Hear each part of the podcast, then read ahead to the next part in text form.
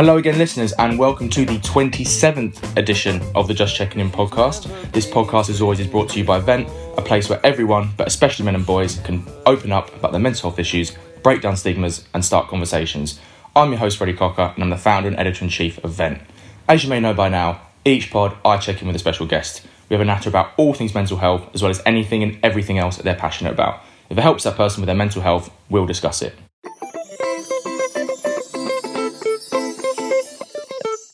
On to our special guest now, and this is someone who I actually met when I was a guest speaker at a brilliant event run by the Whole Man Academy. It's fair to say we hit it off straight away, which helps me both from East London.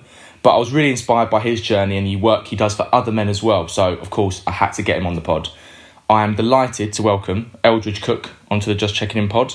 Eldridge's main profession is in property development and investment. However, he's also a life coach who coaches men to step into their greatness through transformational programs, inspiration and real support. Eldridge, welcome to the Just Checking In pod, mate. First of all, how are you? I'm good. Nice one, Freddie. Nice. And I like the presentation. I like... You like the made, intro, yeah? I always get good, good compliments about the intro. Yeah, yeah, yeah. It's always good. Feel, it's always good. Yeah. You're, you're ready now? Yeah. I'm yeah, ready. You're ready to ready go. To I love that. I love ready that. To um, to now, we have got a lot to get through on this episode, so shall we just go, crack on? Let's do it. I wanted to get straight into it with you, El. Uh, on this pod, mate. So let's kick off by talking your, about your job or your part-time sort of profession as a, as a life coach. Now, firstly, just tell me how you got into it, why you wanted to do it, and sort of your inspirations as well.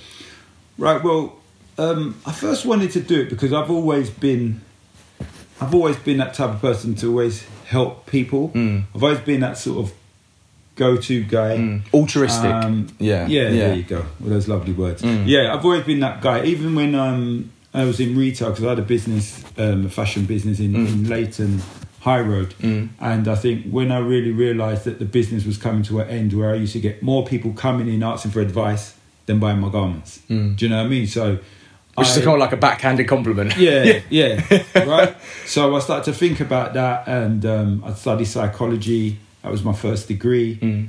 Um, Your first one? How many yeah, have you got? Two. Wow, okay. Yeah, so you did so masters? Got, yeah, masters yeah. in mm-hmm. business administration, yeah, M B A. Mm-hmm. So, yeah, so it, it was like people used to come to me, ask me information. I've been relatively successful, mm-hmm. um, you know, compared to the people maybe I've grown up with or whatever. Mm. So it was just something that I felt I really wanted to do and I wanted to, I've travelled and everything. So I just wanted to kind of, I just wanted to share. Um, so that was when I started to think about, you know, life coaching and, and inspiration, motivation mm. stuff, and so that yeah, mm. that's that's that's, and inspiration wise, um, yeah, I've just seen a lot of people over the time. I think I've got I've seen people who have not really stepped into their greatness. Mm. So so you know, local kind of people mm. who don't really, um, um, some local people who didn't really push it mm. on and so it became comfortable comfortable sort of thing, and yeah. I think I didn't want to be just that guy that you come and speak to but then nothing else mm. so it's been if I'm honest it's been I've been looking at this overthinking it and mm. whatever whatever for the last sort of eight years now mm. and and not being sure mm. what angle mm. so that the, the men's part um came in at about four years ago when I when I'd kind of done my networking mm, like I mm, do and mm. met a quite an influential female mm. um, motiv- motivational speaker. Which was she a mentor to you? Mm, or more sort of like a, a source of inspiration maybe? Source of yeah. inspiration. I kind of, um, you can see the smile on my mm, face, I kind of, mm. I was talking to her mm, and we mm, kind of got friendly. Mm, do you know mm, what I mean? Yeah, so, yeah. So, we'll leave the listeners to decide what that right, means. right. So, so, but she said to me, oh yeah, there's no there's no men's coaches. Mm. Um, you need to get out there and just do some stuff because that's how she is. You mm. need to get... So I took that and I started to do some research because I was unaware. Mm. I was unaware of alpha males. Mm. I was unaware of everything because mm. I'm just interested in what I do mm. most of the time. Mm. So I started to research and that's what kind of given me a fine tuning to looking at men and then... obviously stats and that start coming mm. up and yeah so I've been just tiptoeing sort of from there mm. so so the last sort of four or five years it's been about trying to speak to men mm. And when you were first starting out, what were the main challenges in getting started and, and attracting clients so you could you could build that base and and also start making money I guess as well yeah. and, and and building your reputation yeah um, that's an ongoing challenge. Mm. That's an ongoing battle, because um, if I'm to talk about um, where I where I where I come from mm. and sort of like your immediate circles, mm. um, they may be men. Like, I think men in general find it difficult to mm. talk, but then you might get men from certain backgrounds that it's even it's, it's even more worse. Stigmatized. Yeah, yeah? yeah. And um, and then when it comes onto the socio-economic, meaning the money, mm. like if they don't feel comfortable to talk, they're mm. definitely not thinking about. It's even more someone. Of a luxury, if you might make sense. Yeah, yeah, yeah. yeah. So, but they're definitely not looking to pay anyone mm. for that. So that that was challenging, not because I wanted to stay in one area, but I think most business people would agree you kind of start from where you are and then you kind of ripple on out. Um, so that's an ongoing challenge.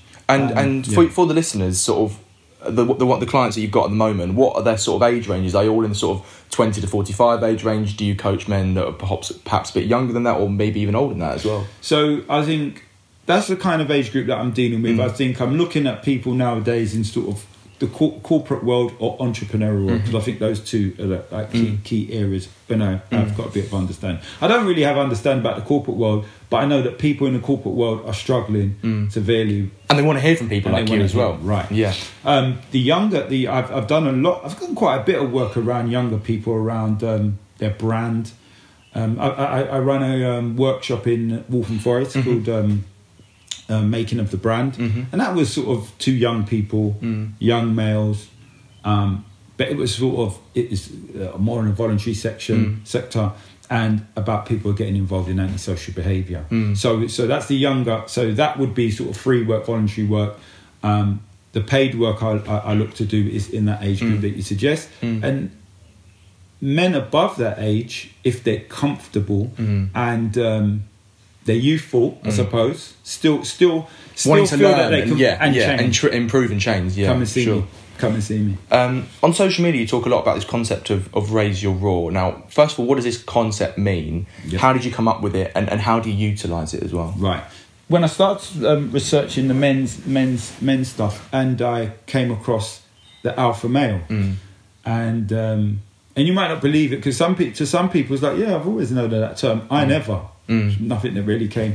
So I looked at it, and it was the lion, it was this and that, and I know it comes it comes it's kind of contentious a contentious mm. kind of it is a contentious term, right, I guess yeah right. It can be associated with toxic masculinity right. a lot yeah yeah. yeah but I just looked at the lion mm. and I said, well, you know what, I can look at this I can look at sort of developing the new the new the new age positive masculinity yeah the new age the yeah. new age alpha yeah. mm. the new world alpha mm. I come up with loads of concepts mm. Mm. So then I said, well, let's look at the roar. Mm. The roar being, let's always try to push ourselves. Let's always try to do better. Let's mm. shout out. Let's vent. Let's, mm. do you know mm. what I mean? Mm. Um, and then I broke it down further into like realising, that's the R in it, optimising. It's all about your attitude, your mindset, mm. and then repeat. So it's almost a four-step process to mm. success, mm. if if you'd like. And I think that that covers anything that a, a human being wants to do. Mm. So that's the rate. That's the, that's the raise your roar, um, and I just I, and I, it's, it's just me differentiating myself from mm. the marketplace. Mm. It was quite gimmicky and quite cringy to me at the beginning, mm. but the more I put it out there, the more it became real, and and, and a lot of people said, "Well, I like that," mm. and the feedback you got. Yeah, yeah I yeah. like that. I mm. like that. So for me, um, being a person who tries to have vision and look mm. into the future. Mm. Um, I know if I if I sit around the right people and I get the right platforms, I think I could I could turn that raise your roar into a concept that really people really um, associate with, and we can have the argument about the alpha male mm. and the and the new masculinity. Mm. And just talking about your clients themselves now, without obviously going into to a lot of detail, what what topics or issues do you sort of help your clients with? Um, now and, and, and how have they perhaps changed since you started the venture as well? Okay. Have you seen new and emerging issues? So for example, you know, when I was growing up, social media wasn't wasn't actually a thing until mm-hmm. I was eighteen, seventeen. Mm-hmm. Um, but now you've got seven-year-olds mm-hmm. having smartphones, mm-hmm. Mm-hmm. stuff like that. Do you have you seen, you know, what are the issues that you've been dealing with before, and, and how have they changed with the kind of people that you're um, working with? I think, because obviously it's quite short, quite a short space that I've been, mm. but I think that... Um, procrastination is something that mm-hmm. I kind of deal with a lot, mm-hmm. and then the behind the scenes of procrastination, ah, because okay. procrastination comes with loads of things. Mm-hmm. It can, trauma can, mm-hmm. you can you can talk about trauma, mm-hmm. you could talk about self-worth, self-esteem, mm-hmm. and all these sort of things. So I think um, so far the social media element is just I've just tried to use it as a, as a platform to kind of get mm-hmm. out to as people, a tool, as yeah. a tool, mm-hmm. um, but. Um, I don't think it's played in, in, in, in the clients I've had today. I don't think it's really played played a role. It's, I've just used it to try and get out there. Um, but most of the people, most people, I'm trying to show them, like, we talk mm. and we don't do. You know, mm. take action. Mm. Um, and and as I said, with a few clients, it's all about sort of digging down into the why mm. Mm. you're not moving on, why mm. you're not doing what you say you were going to do, mm. and. To flip back on the raw, raise mm. your raw, there's R A W. Mm-hmm. So that's going into the raw self, mm. the vulnerability. You give it a dual meaning. There you go. Mm. And mm. then the then the raising of the raw is to kind of move on from. Mm. That raw state, we open up, we find out what, mm. what's going on. Mm. And then the the, the, the R O A R is, mm. is the move on. Sorry, mm. I just... That's all right. No, I like, like that. That's really good. Yeah. It's really good. Yeah. Um, and when you're when you're coaching these men... Are you self-conscious of your own identity as a black man in perhaps young black men that you might have coached? Are you have you found that um, men of whatever backgrounds, they might have not had a lot of male role, strong male role models in their mm. lives? You know, what are the sort of sort of intricacies that you found as well? Right, well, I think I think I have a bit of an issue here mm-hmm. um, because I think because I'm um, a black man and it's important to me that mm-hmm. identity. Mm-hmm. I think I get pigeonholed a lot. Okay. I think even when I had my fashion business, I was pigeonholed. Because in what, in what like, sense? It's like the black man with the shop. Okay. In opposed to, so black people have to sort of buy from you. Um, oh, I see. Yeah. I see. I see where you're coming yeah. from now. Yeah, so, yeah. Because if, you, if if if we get into the crux of it, when you go down the high road, people who own businesses. Like I, I was also doing urban work, mm-hmm, so that, mm-hmm. that helped or didn't help. Do you know what I mean? But but you kind of get caught up into there. So when say if I say to um, if I say to people, oh yeah, I'm coaching now, I do men's coaching, mm. they would automatically say.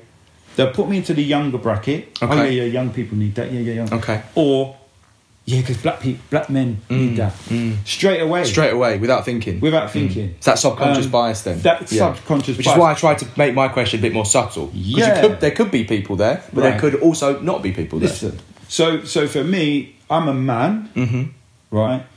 And I'm a black man, whichever that, whatever that means to mm-hmm, individuals, mm-hmm, right? Mm-hmm. So for me, but what I know is the wider issue with... men mm-hmm.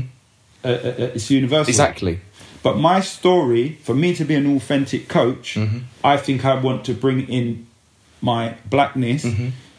to show where I would have struggled with certain things trying to um, um, carve out your path yeah, yeah of course in, yeah, in, yeah. In, in a modern day society mm. in society at large and I think it's a conversation that people black people, people of colour, whatever you mm. want to turn them, keep it to themselves mm-hmm. and feel ostracised. Mm-hmm. So therefore, it doesn't get out. Mm. And then I'll be able to move beyond beyond the bubble. Then you can't yeah. move beyond. Mm. So I can't for for what I know, where I've been, the, re- the readings I've done, the the, the, the, the world I've travelled, mm. I I can't be that guy. But for for for, for listeners out there, sometimes we get trapped. Mm. We just get trapped and we don't we don't know how to... I don't even know how to articulate this properly. Mm. So I just said, F it, I'm going to articulate it. Mm. And, but like I, I think we... I, I, I kind of put in an email. I mm. don't want to... Back in the day, they would have said, oh, you've got a chip on his shoulder. Mm. Black bloke got a chip on his shoulder. Mm. Because you because you actually have got a feeling about mm. something that's... And that was used to gaslight you. you. That was used you know to make I mean? you feel worse. Right. Of course. Yeah. Right? So, chip on your shoulder. So, so me now, I'm... I'm forty-eight mm. now. So if I can't say what I want to say, when you do anything, it's about being your authentic self, right? So if I'm not being my authentic self, then how can I work with you or work with any men out there? Mm. Naturally, this job must be... Well, you've got lots of jobs, but it must be all, it must be very encompassing, at t- all-encompassing yeah. at times, yeah. and mean you might have to work other hour, hours that other people might deem unsociable, so yep. to speak. Um, how do you separate your professional relationship with your clients from your personal life? As I imagine... You must invest a lot of time in them. Mm-hmm. Sometimes the things you might hear might be difficult. Mm-hmm. So how do you how do you broach that relationship? I think you've got to learn how to detach. Mm-hmm. You've you. And why is that important? Because then you carry you, you carry baggage. Mm. We've all got our own baggage. Mm. So mm. if I take your bags and her, his mm. bags and his bags and his bags, then I'm just weighted down. Mm. And, and I've got my own bags. Mm. Yeah? Mm. So for me, it's, and it's not easy. I can, it's mm. easy to say it, but you detach. It's hard for me to do that. It was, that was what I experienced a lot at the start doing VENT. I wanted to try and be there for everyone and all the yeah. people that had written for me, but I just can't do it. Can't do it. Yeah. And I think it's about detachment. I think if you listen to that uh, or read Deepak Chopra or the kind of Buddhist kind mm. of movement or whatever, or, or there's something, um, um, being stoic mm-hmm. and all those terminologies. I, I don't know about the word stoic. I don't mm. know. I hear the word, I mean, it, it's a, I like the term in principle, mm. but I feel like a lot of the time it's used by men's rights mm-hmm. activists mm-hmm. and all these other people as a way of telling men not to open mm-hmm. up. Do you see what I mean? Okay, okay. Yeah. Well, I like the term resilience. Yeah, yeah. Okay, but, yeah. but but I think all words. I think we talked about later. I think all words can have several different meanings. Mm. So the so context, so, isn't it? Yeah, yeah. the context yeah. of what you use it. So for me, being kind of stoic is like just I want to listen. Mm-hmm. I want to be a listener now. Maybe a, a slight coaching kind of a guide. But I don't. Yeah, yeah but I can't. You I can't won't, physically I, I won't go get with to the them. End of the road. Yeah, yeah I won't yeah, get to the yeah. end of the road. Yeah. And it's and it's their experience. It's not mine. So for for me to even take it on, it doesn't make sense because it's not mm. my experience. I haven't actually physically or mentally gone through this thing. So that's how I would say that. You know, um, for anybody who's out there who does this type of work, or for anybody who's going through things, mine is mine, yours is yours. Mm. But we can sit down and come together and work it out. Mm. Problem shared is a problem after and all that. Exactly. You spoke about this idea of confused men, in, in, in inverted commas, when we were talking about what we wanted to discuss on the pod, um, Al, in this current age. What examples can you give about how you've seen this idea manifest itself? Uh, confused men? Mm. Hmm. I, I could do it, take it from several different... I think that... I think a lot of... Definitely, like, maybe your age group going mm-hmm. up, like, you actually... You're actually being guided by images. Mm. Really, like mm. at least I could, this is why I like being forty-eight now. Mm. I feel like really powerful mm. because I know the world before this. Mm. So yeah, we had images and we were confused to a point. Mm. Um, but I think the confusion now is so much more because you're actually looking and liking, looking and liking, and, and you don't even know what it is that you're looking at. So, so I think that there's a big confusion with the younger generation. Mm. I think that, um, my age group, like, you only had, even with media, T V and all that sort of stuff, you only had certain it was images. Print and T V. And T V. No, that was it, yeah. And remember, and I'm not going to make this all about race, but it could be anything, it's sexual identity, anything. Of course, of course. You, if you only see someone who doesn't look like you and you're trying to be like mm. them, like, that's going to ha- that's gonna be a confusion. Mm. You're going to start changing um, who you are. Yeah, but you're going to... Based on someone you're not. But you didn't even know who you are in the first place. Yeah, yeah, yeah. That's the confusion. Mm. You didn't even get, like, how do you know where you're going if you don't know where you're coming from? So mm. if you didn't know that starting point, because it's just all this image is thrown at you. Mm. Um, that's why I say, that's that's what I think um, many men are confused. And then when you go to the older generation, mm. they ain't dare telling you they're confused because mm. you've got so many expectations of them. Mm. This is your uncle, your granddad, your mm. great-grand... You know, like, those guys... They will never speak of it. That's going mm. to the grave. Mm. But my my my my uh, analysis and my observation of this life, travelling around mm. and whatever, whatever, I just think people are confused. Mm. They're confused, and they're not allowed to say because you're, they're men. Because it's a stigma. Yeah, yeah. I can't even. I had. Uh, I'm Granddad Luke, or mm. I'm da da da. How can I say I don't? I don't actually know. Mm. How can I say that? And we've won wars, and we've done this, and mm. we've football and rugby, mm. and mm. We're, we're this hard. So there's a confusion. Mm. I hope that answered the question. No, I I, I think it's a good answer, cause, and I and I see exactly where you're coming from. Where now I think men from a younger and younger age are given more and more when it got when it comes to social media, and the expectations are higher. They're exposed in a online public sphere quickly mm. or more quickly, mm-hmm. and there's pressure when someone comes at you to maybe resort to violence straight away, or mm-hmm. someone comes at you to, I don't know, do something that you shouldn't, you wouldn't have normally done. Yeah. Exactly. Yeah. Um, yeah. Just, just building from this, mm. how have you been? Have you been on any sort of mental health specific related training that you've gone on to improve your human human interaction skills as a life coach? And if you have, what did you gain from them? Um, as I said, I studied psychology. So that was mm, my let's go from phase. that. Yeah, let's yeah. do that. So my first phase, I studied psychology. When I studied psychology, I didn't even know what I was doing. it was just my it's just my ambition mm. to get a degree. Mm. It always comes back for me. It always comes back to where I came from. Mm. And the expectation. That's what I was about to say as well. You, oh, yeah. yeah. Mm. So, so, so I went and done that degree, and then I started to realise that, you know what, people study people. Like, so all this was going on around. They've studied this. Mm. It's been studied. So it was. So I think my when you talk about paradigms and schema mm. and mm. you know like. Mm. Um, human-computer interact. Like, people have studied... That's what you nerded out on, basically. Right. Yeah, yeah, yeah. And I didn't even know I was a nerd. I thought I was just, like, from out here. But I, I really had an interest in it. And then from there, um, I think... Oh, sorry, I went off and done the Masters in Business. But when I used to do... When, I, when I've started my first business, my business was mobile, mm. right? So, basically, I'd close in my boot. Mm. Like, no prettiness. Like, buy the stock, go out, and go all around London. Mm. So, I was interacting with... people from all walks of life. Mm. All walks of life. So it was just the people I knew. You were the real life only fools and horses in many there respects. There you go. Yeah. Come on. Yeah. yeah. But but for me, what I learnt, and I did market trading. Mm. When you learn in the market, you're in the marketplace. Mm. So you deal with everybody, people from different countries, mm. different. Mm. And that's what, if I'm honest, that's how I, my, my real... It was like life training. Life yeah. training. Yeah. And, and, and so people can be official. That's why I say I've studied, if you mm. want to check me there. Mm. But I've got life skills. Mm. So for me as a life coach, I'm almost going to say you can't test me. Other people come along and say, oh, I've got... And I even heard some um, coaches yesterday, I've got this model and the green and the blue and the pink mm. and this tool and that mm. tool. But I'm like, yo... Like, can you talk to I've someone? Done people. I've yeah. done people. I've mm. done people. Um, and that's what I was able to learn. That. Then I, then when I did some community work, I did a um, conflict...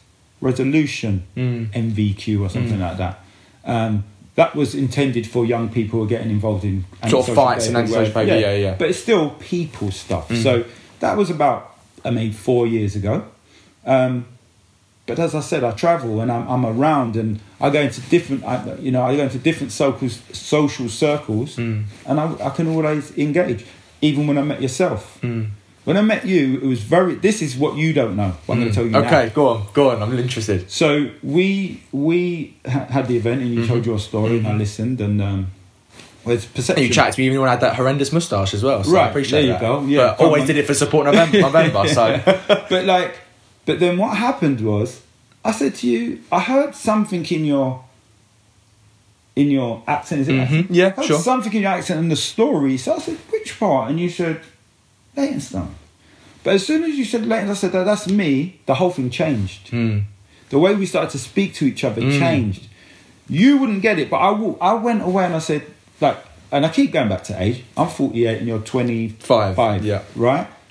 And I said, look at that communication, like, bang. Mm. That communication stems from when I was growing up. Mm. That that whole vernacular and, yeah, and all yeah. that. Do you know what I mean? The lexicon. Like, yeah, yeah, yeah, yeah. So, so it was like, this is magical. Mm. But I I know that somebody my age, who maybe came from Leytonstone, mm. we wouldn't have hit it off like that. So it's a so there's something in the in where things are now. Mm. Um, it's so, place. It's having that affinity with that place, right? Yeah, and that place, and the, and the. It's like, thought, it is a psychological thing. Yeah, it must have been. And it's yeah. urbanisation. Mm. Which, remember, for me, going back, and this all comes into mental health, and you've made me like start to really think about that. That culture, that talk, that mm, that, mm, that banter, mm. it was really like you only do it in small corners. Yeah, yeah, yeah, that's what yourself. It is. Even just you know in I mean? some parts of East London, I'd right. be on a train and whatever, me and my mates, and we're talking, and we have our own little right. sort of language yeah, yeah, and lexicon, yeah, yeah, and yeah, yeah. we'll meet someone from South, yes. and they won't even know right. like the kind of lingo that we're chatting. Do you right. know what I mean? So, right. yeah. Right. So when that happened, I was like, wow, this guy's twenty-five and three, and we just gone bang. And... to me, it was... like I thought about it for long after, because I'm like that, mm. the, the, the people stuff. Mm. But so so that's my point, like, life, that's the training, in, in terms of training, it's life training, man. Mm. I'm loving this tangent, by the way, yeah. it's great. yeah, life training. Um, there you go. That that really just answered my next question, was, which was about sort of the skills that this, this job has enabled you to have, um, sort of social media skills, empathy... Um, and all that sort of stuff, which I think has really helped you develop mm. as well. For for anyone listening to the pod who, first of all, wants to follow your work, mm-hmm. where can they go? Um, so I'm on Instagram, Eldridge Cook one. Excellent. Um, we'll put a link to that in the description of the pod. Right, no problem. And um, Facebook, Eldridge Cook. Um, struggling in certain points mm-hmm. of that, but I think I think for me, again, because of the way I am, the people, the genuine people who mm-hmm. are genuinely open and vulnerable and want to talk mm-hmm. and discuss is what's going to make the the, mm-hmm. the the social media pop, mm-hmm. as it were. Mm-hmm. Um, so, yeah, that's where I am. I'm, um, I haven't gone into this TikTok business. I think we, we, we're both going to have to eventually because the reach on that is ridiculous. Yeah, but, um, but yeah, so no TikTok at the moment. But yeah, that's that's where you can reach me. And I've got the website is w w w dot eldridge cook dot com. Excellent. And for any young men or just men in general mm-hmm. who might be listening to this pod, who might be confused mm-hmm. or just might be struggling at some mm-hmm. point of their lives, what message would you give to them? Right. I would say to them, it's about being yourself, which is a very difficult place to get to. Took me a long time to. But think about being yourself. You can't be no other brother. Mm. That's it. You can't be anyone else. And even if it takes you a ten... If, like, if someone could have told me that or told you that, we would have probably argued it. But mm. at least there's a starting point. Mm. Um, anything that you see out there, that's them. That's not you. Mm. So try and be... I think they've used the word vulnerable, vulnerable, but boy, that's a big word. And like, mm. it's hard to kind of like, okay, I'm going to be vulnerable. But take some time out. Mm. Go and walk in the park. Do people still do that? I'm not mm. sure. Feed the ducks or something. Take yourself out of the noise mm. and do some me time. And that all sounds... That all Self-care. might sound all... Yeah, it might sound all yeah. like that-ish. And if you're a certain type of... If you've grown up in a certain type of environment... really alpha male or toxic mm. or whatever you it might for some say walk in the park and self care it might be alien no. yeah. yeah you'd be yeah. like no that's moist mm. or whatever they say mm. these days but I'm saying as a, a yeah take some time out for yourself and breathe.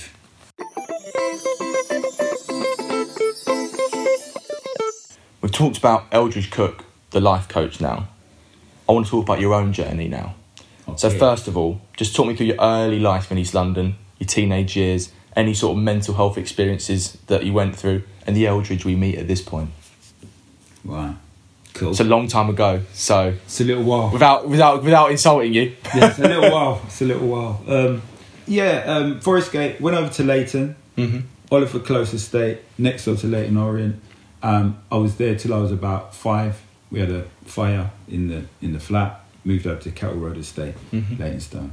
Um Those days were happy days playing in the Adventure Playground. Mm. Anybody who's from Leytonstone will know what that Adventure Playground is. Like, yeah, like so that was it. That was that was childhood. Um, went to school. Those days were the good days mm. because you didn't think about anything but playing out. Marbles, conkers. We're going old school now. Yeah, and chasing girls all over the estate. That's what it was. Mm. That's what that that's what that part was about. Mm. Um, I think. I think then we we, we, we leave junior school mm-hmm. and go into secondary school. And where did you go? In, where did you go to school in Leytonstone? Um, was it Leytonstone High or no Lake? A school called Lake House. Oh wow! Okay. Closed it down. Now. Closed it down now. It's, it's opposite to Tom Hood. Oh, okay. Yeah, yeah. Right. I know the place. It's Tom Hood changed now. I don't think they've changed it. But I went to Lake House. And Lake House was an interesting place because this is when you... Nowadays, they call it year seven. Mm-hmm. It was the first year. Then, okay. Right? So I went, went there um, and... I'm going to say I was a popular guy. Okay. I'm going to say I was a popular guy. I was a popular guy. How I felt about myself, I'm not too sure about... But I knew I was a popular guy, so I ran with it. Mm. I was quick with the mouth, and this is where it goes back to when you spoke about your school time, it resonated. And I was like, mm. how does this, is that what school's still like? Mm. But I would have been one of those guys that, like, but I might be smashing, you know, like mm. in terms of talk, mm. back, that's banter now mm. or whatever. But I, but again, in reflection, I realised that I was quick with my, I wasn't a fighter because it's about the best mm. fighter in the school mm. and all that. That was what my school was like, yeah. I definitely weren't a fighter, but you're not coming to trouble me because I've got quick mouth. You can, I look the yeah, part. Yeah. The Someone pipes you. The gallem like me. Mm. So that's it. But I think without going too deep, there was a lot of things going on in my home. Mm. That at that time, you used the word, like I was just dealing with it mm. on the hop. So it was a mask you were putting on, so yeah, to speak. Yeah. Now, in, in, in retrospect. But at the time, I was a cool guy. Mm. But I, my mouth was fast. I might annihilate you with my mouth, but I realised that, boy, you was hurt, mm. so you, you may be hurting to protect your own self from what's going on in your own life. So that comes down to being like the single parent, you know, is a single, if you go to the website, I'm open with that mm-hmm. part of the story. Um, it's come from a single parent household and actually having a lot of responsibility, mm. being a man when you're a boy. Mm. How about that? Mm. and and did you have any siblings at the time? Yeah, yeah, yeah, yeah. So so this is what I'm saying. So I was the, I'm the oldest. Okay. And so I had, so it was me, three brothers and a little sister. Oh, wow. So yeah. You're one of five? One of five. Wow, I'm one of four. So yeah. I can share yeah. that, share yeah. that big family yeah. sort of so, identity. So that down, yeah. So, mm. so, and this is all looking in retrospect, you know, because mm. at the time I was just doing everything I had to do. So um, it's on the website. My biological dad left when I was about two. Mm-hmm. Um, I had a, uh, you know, what they call a stepdad, mm-hmm. and he weren't the best. Mm-hmm. He weren't the best. There was physical, mm-hmm. like all this sort of stuff. Even me saying it, it's like come from the culture that I'm from. Mm-hmm. You're not supposed to talk your business, mm-hmm. but I'll break that because I think this is why a lot of people go into adult life confused to go back scarred, to the yeah, all that sort of stuff. Yeah. yeah. So, so as I said, looking at it all in retrospect, I, I, um, I was going through a lot. Mm. As a young person, sounds like it. Yeah. yeah. Now when I now I'm an adult and I sit on uh, like sometimes I sit on boards and whatever, mm. and they talk about you know intervention and mm. this and that and mm. all this stuff. I was like, yo, in my house, like it, it, some of the stuff that went on, like it might have been flagged up, mm. but it was like you don't talk about anything, mm. or it was normal to you. Yeah. Yeah. Definitely. Yeah. It, it, yeah, definitely. So, so, so that was that. So, as I said, and I went through kind of floating through school life. Got to then I went off to I left Leytonstone because we moved to Chingford, but I went okay. to school in Walthamstow. Quite mm. strange. Mm. I always used to go to schools that weren't on the the next step. Mm. I used to go to somewhere else, and then I really was like the cool guy mm. because now you're getting older. Now you're fourteen, fifteen, affiliation with the female sex mm. and whatever. You still didn't really know what you were doing, but this is what you're supposed to do, so you're going to do it. Like, yeah. Well, you pretend like you know what yeah, you're doing. Yeah, yeah, um, yeah this, and, and and this is where my relationship, I realised that, like, a lot of guys, men or whatever, boys or whatever, they kind of I had friends, and but there was that other thing, like, because you can get the girls, I kind of don't like you. And you can talk. It wasn't the reverse. Like it wasn't like you can get the girls, so I'll be friends with you because I might learn off you. Yeah, do you know no, what I mean? It wasn't that. No. Okay. It was like kind of it was jealousy. I kind of got a uh, a little name, kind of borough wide, as the guy who could get the girls. But to mm. me, it wasn't really. I wasn't actively seeking this. Mm. I was just living, mm. right? Mm. But enjoying, like you know, of course, being young. Yeah, and all yeah, of that. yeah, yeah, yeah. That, so that was fine. But this is kind of. I'm kind of talking in retrospect when I look at. And then I hear the stories. I was the guy that if I'm on a bus, I remember one time years on, people said to me like, "That do you know when my boyfriend used to tell me I've got to look the other way when you was on the other bus?" It was all like that. Oh wow! It was crazy. I can talk to you about it. And I'm grown. It's not mm. a thing like. But I'm. This is what young men have to go through. Mm. In the school environment mm. and that sort of. And the school bus is a, is a big, is a dangerous place right, for a lot of people. Right. so so I went through it, but as I said, I was kind of a cool guy. Mm. So by having to have a couple of fights with those who really couldn't bear mm. me, and I couldn't fight, so I got, I got, I think I got beaten up once by the best fighter, the head butted or something like mm. that. But my girl took me to her house and she patted down my nose and it was all good. Yeah. Um, and we're children. Do you know what mm. I mean? We're children, you know. Mm. But like. They're about fifteen, and you do. I remember being in the club, in a, in a, you know, when you got to watch a, a film at the end mm. of the, and I'm in there like it's popcorn and thing mm. with a girl, like, like what did that look like to the teachers? Yeah, you know that. But I, that's your world, though. You know, you knew like nothing that, else. That, that, yeah, so yeah. you're doing that, and and um, yeah, so you go out, and then you got those kind of little kind. That's when I started to look at men's relationships mm. with men. Mm. Like, oh, and that's when I'm fifteen, sixteen. Mm. What they call haters and all. I'm like, wow, why do people... Because I don't hate no one. Mm. But for, for that, I might have had the upper hand on them in their mind mm. at that time. Boom. So you've gone through school, no G C S Es, mm. or very low G C S Es, because mm. one, you're preoccupied with that. You don't understand the value of education. Of the education. Yeah. And there was, and probably wasn't an academic environment, I would right. imagine. And it was more important to be popular mm. than to actually get educated. People got onto people got onto people in my school if you got A's. Right. That's what it was. It was complete right. the antithesis right. of academia. Right. So I remember you saying all that, and that, as I said, it made me reflect on these things even harder. I've, I've reflected over the years, but for people now, and I've got children now, and I've tried to encourage them about education mm. Mm. and the stuff that goes, like the social stuff, it's, mm. it's going to all change. Mm. What you're going to make real today is not going to be real tomorrow. But who feels it knows it. Mm. But yeah, so, so so I got to, I left school, no no real um, qualification. I've done some Y T S's, do you know what that is? Mm, I've Youth heard the name. Scheme. Youth Training Scheme. Youth okay. Training Scheme. Okay. So I was an ambitious kind of character, and this is where um, stereotypes kind of kick into my mm. life. I knew that. I'm now understanding that people do crime, and like there's a there's a there's a stereotype for young black boys, even from then, to not. It's been really time immemorial, hasn't it? Really, right? right. To not really do too well, um, especially was, urban right, young black boys, I guess right? as well. And there was, but but at that time, it's funny. Urban is new because we were just we were just the black boys, mm. and we create. I'm going to go as far as saying this: we created. My age group created what's now become really popular, because we had that sort of talk. We had that thing. We mm. kind of, we came from Jamaican backgrounds, mm. Ghanaian backgrounds, mm. whatever, whatever. We came with the musical flow. We came mm. with sound systems. Mm. We came with toast and all, mm. this, all of that. What you see now, and everyone's like, it's mm. Glastonbury. Mm. That started in them days. Mm. See what we're calling gang and like violence and like, people used to get like rushed and all sorts of stuff then. But no one cared. Wasn't mm. no one cared. It was just no one was sub, reporting on it. It was just a yeah. It yeah. was a subculture. Just work it out for yourself. Mm. It was underground. But, but for me, yeah. that's right. So for me, like like the music, like mm. everything. So me still being alive now at forty-eight, I'm looking at wow, look at how things have really developed and changed mm. and whatever. So yeah, so you go through and you, you, you, the stereotypes are coming down. I'm like, nah, didn't do do too well in school, but you know what I'm gonna do. And this is my mum now. This is my mum's effort. Work. Mm. Get some work. Just work. Don't mm. be hanging out and doing whatever. Work.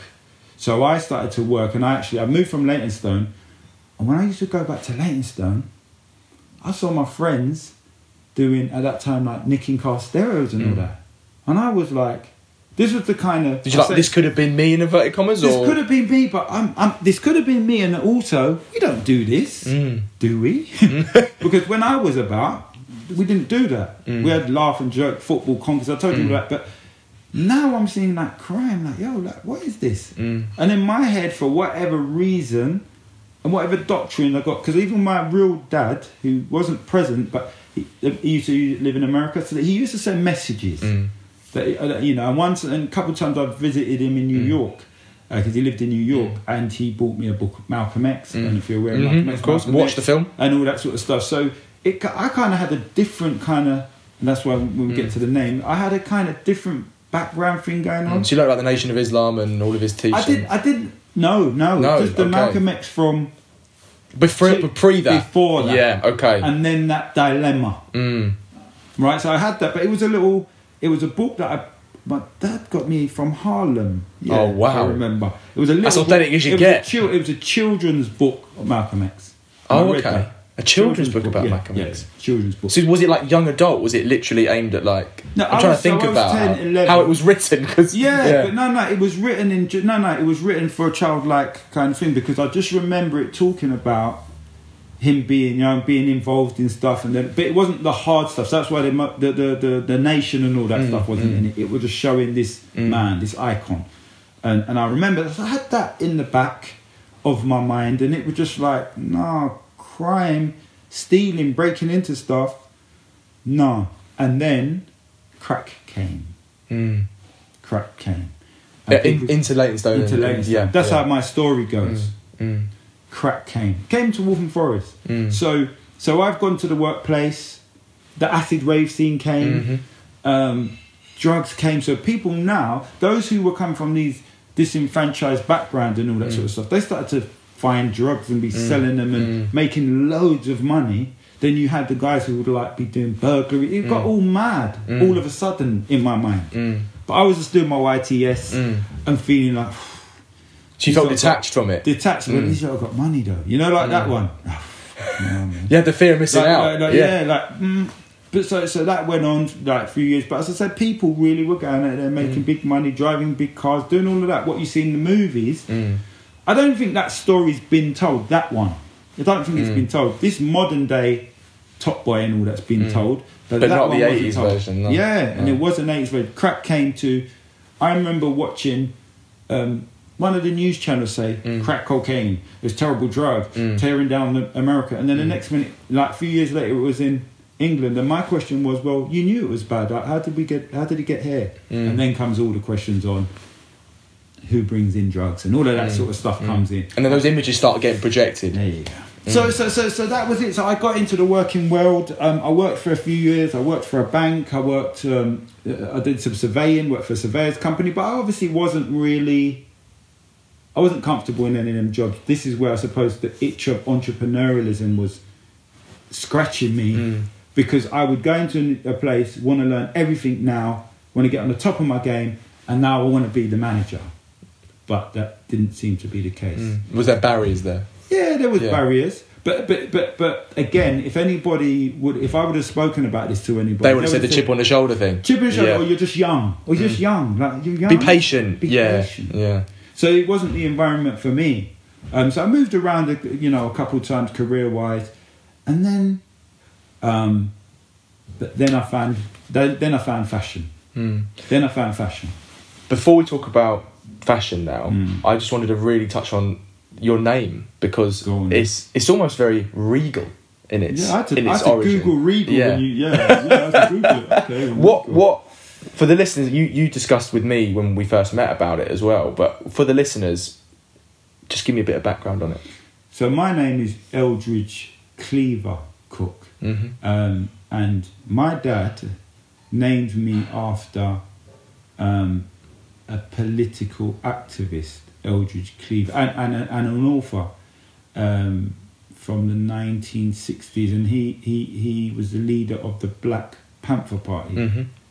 Um, and, and and and a little while after was exiled and all that sort of stuff. But yeah, my dad, forward thinking old fellow he, he was and still is, um, named me after Eldridge Cleaver, a pol- political activist. And so I don't know if he if that was planted in the back of my subconscious. Mm. Um, so every day I had to, because that name when I was younger point mm. I used to hate people saying it in the register. Oh, it really? Was so different. Mm. You know, like every day you kind of... Swear. You don't want to be different, do you? Nah. I, mate, mate, look at my surname. Yeah. Imagine me. Imagine you know me in school with that. Yeah. You yeah. To, in the morning, every day. Yeah. Eldridge. Yeah. And everyone else's name, John, Sally, Bob, whatever, mm. David. Mm. And I was Eldridge. I, I just I just thought about that. But, yeah, that's that's that's who he named me after. And um, many people don't even know that to this very day. Mm. And a lot of people, when I phone up to do whatever business, whatever, mm. they always say, yeah, and your first name? So no, my first name's Eldridge. Mm. Because they think of it as like a surname. surname. Yeah. So that's who I'm named after. Mm. Going on to fashion now, talk to me just a bit about how you got into it, um, what those experiences were like when you when you became when it became a professional path mm. for you, and the sort of challenges that you had to navigate, and then how your journey followed after it, yeah. basically. Well, like I say fashion, and I and I, I say fashion because I was selling clothes, but in I, I think really and truly what what the reality was is that I wanted to find a way of making money. Mm. I wanted to find a way of making money and being somebody. Mm. And I, as I as I said to you before, there was all this crime wave going on, and people were getting money or whatever. So. Mm. I, I, I think I just understood that I, I, I didn't know anything about business, nothing mm. at all. I didn't know what what business even was. Entrepreneur, to be an entrepreneur is modern talk. In them days, like you mentioned it, Only Fools and Horses and mm. all that was mm. something. And I didn't even align to that because they were mm. from Peckham and mm. they were like white guys or mm. whatever, whatever. So I realised that you can, as simple as this, and then anybody who wants to run a business, because people, businesses become overinflated and very difficult. Theoretically, I learned that you could buy something for ten and sell it for twenty. Simple. I found wholesalers, which I didn't know about, in Allgate Commercial Road, mm. and these were guys most of the time, like Asian, Pakistani guys, mm-hmm. I used to have wholesalers. You could go in. I started with fifty pounds. Me and my friends started fifty pounds each. We bought some, I don't know, some sort of uh, short sets, which, whichever was popular at the mm. time. It wasn't even name brand or whatever. And I bought them, and I went out, and I started saying, hey, which they would call sales. Mm. And like, I think you would like this. Mm. I'm selling these for twenty pounds. Da, da, da. And I kept doing it and doing it and doing it. My friend dropped out because he wouldn't get up early in the mornings, and mm. I was passionate about this thing. I found a way mm. of being my own boss, my own self and whatever. And I just kept doing it. And then I diversified into different um, product lines. Um, I started to travel to America and buy it. This mm-hmm. is where it got into the urban fashion times. Mm-hmm. You're way too young for this, but brands like FUBU, Academics, um, Inichi, these are um, Rockaware. This mm-hmm. is Jay-Z and Damon Dash mm-hmm. and all these mm-hmm. guys were big. They're older than me now, but that's what they were doing at that time. And I found, I found I could go to America, and I remember my dad was in America before, mm. so he that trip, that trip at ten and eleven that he gave me, afforded me. I kind of went back there, and that was now a place where I'm doing business. Mm. Do you know what I mean? So, and, and again, exchange rates were different then. So, you two dollars, one pound was nearly two dollars. Mm. So I found angles. Mm. None of this was academic at that time because I didn't. I hadn't learned anything. I just I, I made sense of it as I moved, mm. and I believe that people can still do that. But now they've got extra information. But I, and that's what I did. And so I started to bring. I started to import U K fashion, but I was bringing it in my suitcase and bringing it back to England. And I was going to, I was going to America maybe every. I was going to New York maybe every six weeks for mm. a period of three or four years. Wow. Yeah. Um, we also spoke off air about how you wanted to talk about the numbers of, of black men and women in um, mental institutions yeah. as well as prisons. Yeah. Now, just tell me a bit about that and, and why, from a mental health perspective, this is an important discussion point. Very important because um, I think that we talk about mental health now, and I think it's very current and on, and on trend. I hate the word on trend as well because it means yeah. it's going to it's going to stop, or people are talking about it because it's a trend, if yep. that makes sense. Yeah, mm. and I put, and that's why I brought this point. Mm. And because of you, that's why I said I'm going to bring this point to you. Mm. And I said to you, um, I'm forty-eight, but I'm twenty-five, really. Mm. You just don't know. But my, me saying that, it's not, oh, I'm an old man, I know mm. more than you mm. know.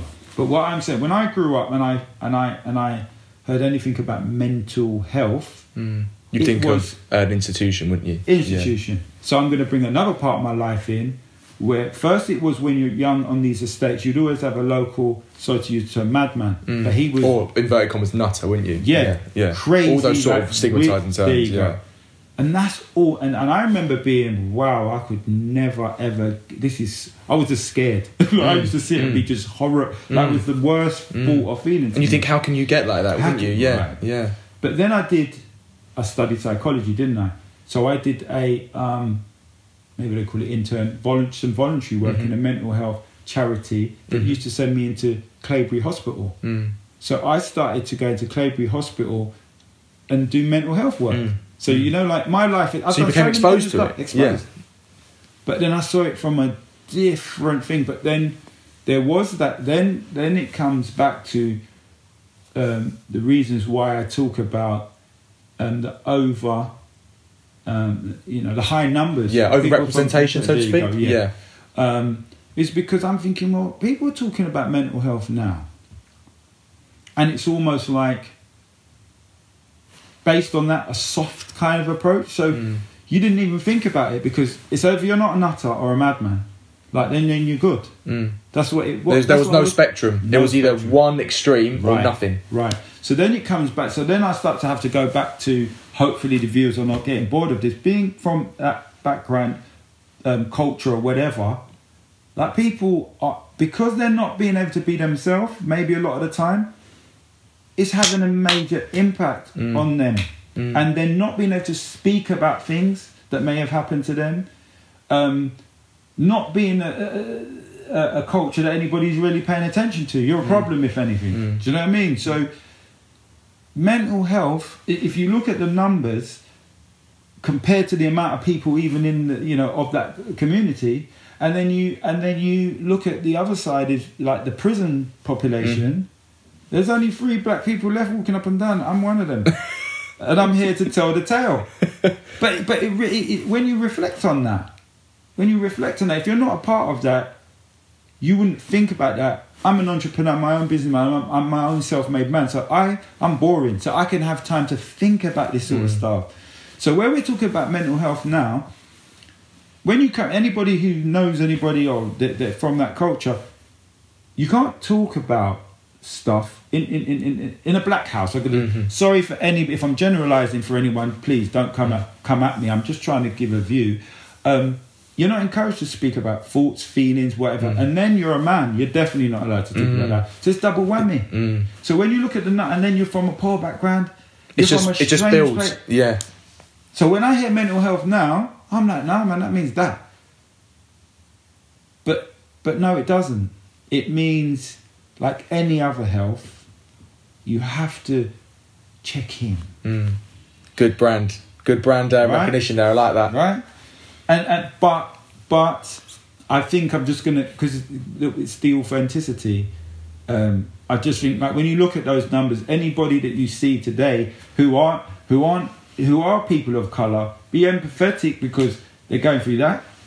Then you've got people who are like sports people, musicians, mm-hmm. whatever. I don't I don't know, unless it's coming from a real activist perspective, who's having a universal conversation about this. Mm. I'm universal. trying. I'm trying. But you brought me on here today mm. and that's what I said to you. Like for me, this is why I would actually... There's certain podcasts that I wouldn't have this conversation. And maybe, I'm going to be honest, if it's in, if it's a podcast for the black community, mm-hmm. I may not do it mm. because I don't want it to be... Pigeonholed. I don't want it. I want it to... This needs to be spoken out mm. um, in a wider universal thing because mm. it doesn't... It's take colour out of it. Mm. It's what happens to people who are ostracised and mm. feel that they don't belong and all of that sort of stuff. That's what... has an effect mm. on mental health. Mm. And that's really important. And, and I appreciate, you know, your, your words about that because it's something that I felt very strongly about when I started it. I wanted to have an intersectional podcast, mm-hmm. which meant that I wanted to have not just white men, mm-hmm. but black men, mm-hmm. Asian men, mm-hmm. whatever, whoever I can get on mm-hmm. that can give m- not just the listeners different perspectives, but me different perspectives. Yeah. You know, I'm conscious that I've been to two very, very multicultural schools. Mm-hmm. Um, I'm conscious that I've been probably exposed to experience that other people haven't been to, good and bad, mm-hmm. and I can reflect on that now. Mm-hmm. But I've also got a lot to learn. I can never stand still and be like, oh, I think I've... Because I've had these experiences, I know everyone and no, I can... Right. I've, you've always got to learn. Sure. You've always got to improve. You also talked to me, El, about this idea about these stereotypes causing mental fatigue. Mm. What did, what did you mean by that? Listen... Even now, like when you're just, just like, people don't expect anything different from mm. that. Remember the car B M W? See, these things are coming out my head. Mm. The car B M W, at mm. one stage, there was a thing here, black man's wheels. Mm. But that black man's wheels was, you're a drug dealer, you get B M W. And so if you get a B M W and you're not a drug dealer, like you're matched in with the drug dealers. So it's, it's, it's, it's, It's a constant battle, yeah, isn't it? Constant. Mm, mm. When when you like, for me, I've given you. I've studied psychology, masters, but I've mm. travelled the world, blah blah blah. But I don't think I'm. I'm. Um, I don't think people still have to pigeonhole me mm. when I meet them. Mm. I'm six foot three, so they might say basketball. They might like I'm kind of athletic in a way, mm. but not not anywhere uh, near as an athlete. But I've got a kind of shape or whatever mm. when I go to the gym. So people say, "Oh, you're a runner. You're this. Mm. You're that." It's the subconscious bias. Right. Yeah. Even when I do bloody ten K runs and mm. all that, right? I think I'm better looking than this guy that I'm going to mention. But like you'll go through, and if you go to, I don't know, park run or, mm. you know, do these ten K cultures or whatever, because mm. I live out that way, mm. right? You're running sometimes, you're like, yeah, Mo Farah! Oh, God. Wow. Really? Like, really? But if I look around, I'm the only black guy. And the only black guy you know who does running... It's the stereotype, Mo, which is well, Mo Farah or Ethiopian, Kenyan yeah. runners. No, no, no, not yeah. even that deep, bro. Not even you're, that deep. You're deep. So you've gone to look around on... Because I'd actually have some facial um, features of an Ethiopian, because I've mm. been into, in Africa before, and mm. people say, oh, you're from Ethiopia, mm. blah, blah, blah. So I get that. Mm. But they're not, they're just saying the basics. Oh, I see. So Mo they're not Farah. even, they're not even, right, okay. Mo Farah. Mm. That's what I'm saying. But I'm saying, so it ca- some people, so, so the fatigue. I know a lot of men, my age, older, whatever, they've just stuck to what they know. Mm. They've stuck to what they know from then to now. So in my opinion, sometimes they've not grown. Mm. They've just, but they're not going to speak about it. But that's what I talk about fatigue, mm. because you're actually, now you've got to talk about back in the day when you were this or that.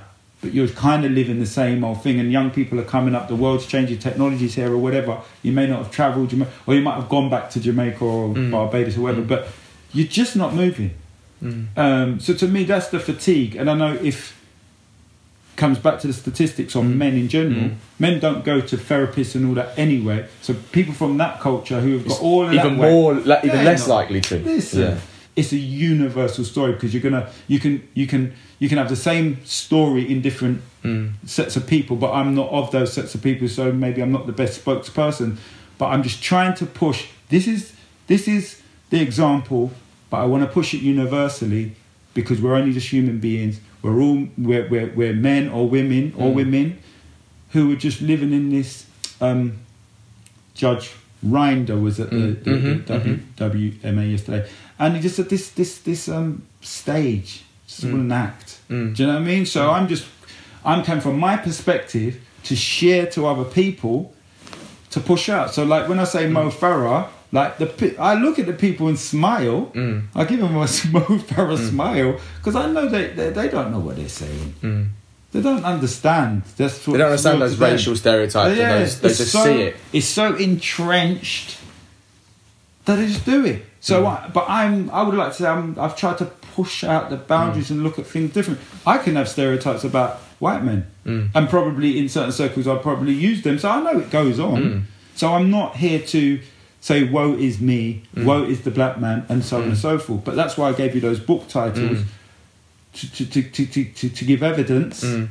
of of of this reality. Mm. There. And we'll talk about those later cool. in the pod. Um, I think it's really it's really an eye-opening point you said there, because that that idea of or fatigue is something that I can't relate to from a racial perspective, mm-hmm. but from a I, I sometimes, and it's I've only just thought about this now, it's almost like personality fatigue. You see what I mean? The assumptions that people make about you, and I don't get that from a racial point mm-hmm. of view, mm-hmm. but if people always make that, oh, you're really loud, blah, blah, blah, mm-hmm. you need to tone it down, blah, mm-hmm. that is the most triggering mm-hmm. thing you could say to me. So if you then added that layer mm-hmm. of racial stereotypes, mm-hmm. I mean, God, anyone would... A lot. Anyone will get sick of it. It's a lot. So it's, it's so much to deal with. So it's much a lot to deal pe- with. And I know that I know that people are not speaking of it. I know mm. people are not speaking of it. It's just become them. Mm. So they've just kind of like so they've yeah, stopped fighting. This. Yeah, we just or they play up to it. Yeah, this yeah. is who we are. And mm. like, no, but, but, but, mm. but whilst you're not paying any attention, whilst you're not fighting, if that's the mm. word, then you're not growing. You're mm. not moving. You're not raising your roar.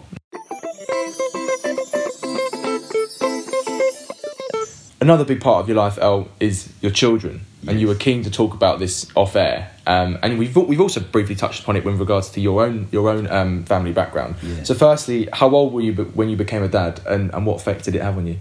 Seventeen years of age. Wow, and you're forty-eight now. Forty-eight. Jesus, that is yeah. young. I was yeah. a seal pup. There you go. There you go. So, seventeen years of age, um, and actually, again. Um, I thought about this when we, you know, mm. obviously we've done our notes and whatever, and I thought about this again, thought about it so many times. And on my website, I kind of put the fact that, you know, I had to sort of become a man, um, blah, blah, blah. But I didn't really. I just was like, just doing what I do and just keeping it moving, because I'm in this situation now and like almost, how did I get here? But I know how I got there. Mm. But how did I get here? Um, And and again, I was quite mature, and I think that's because of the background I've had. I, mm. I had to, I had to be a man. You had to grow up quick. House, yeah, you had to grow up quick. quick. Yeah, which is all the things I'm reflecting on these days, to be honest. Um, so yeah, so I, I actually remember. So, I presented uh, the fact that um, my girlfriend was pregnant to her mum, mm. right, and I was quite confident about it. Mm. But I was like, and and I know, and I and I, me and her, I'm really, she's kind of close to me, to my heart, to this very day, because mm. she was like, well, okay. She was really nice about it. Mm. Um, you know, we we had a child. So I remember I worked for Midland Bank, because that's one of the first jobs mm. I had, like after the Y T S, and I remember getting a call like, you know, she's um, she's having a baby and all that, and I had to leave work and go to a hospital and watch. Was it Whips or? Was it Whips? Because they lived in Forest Gate.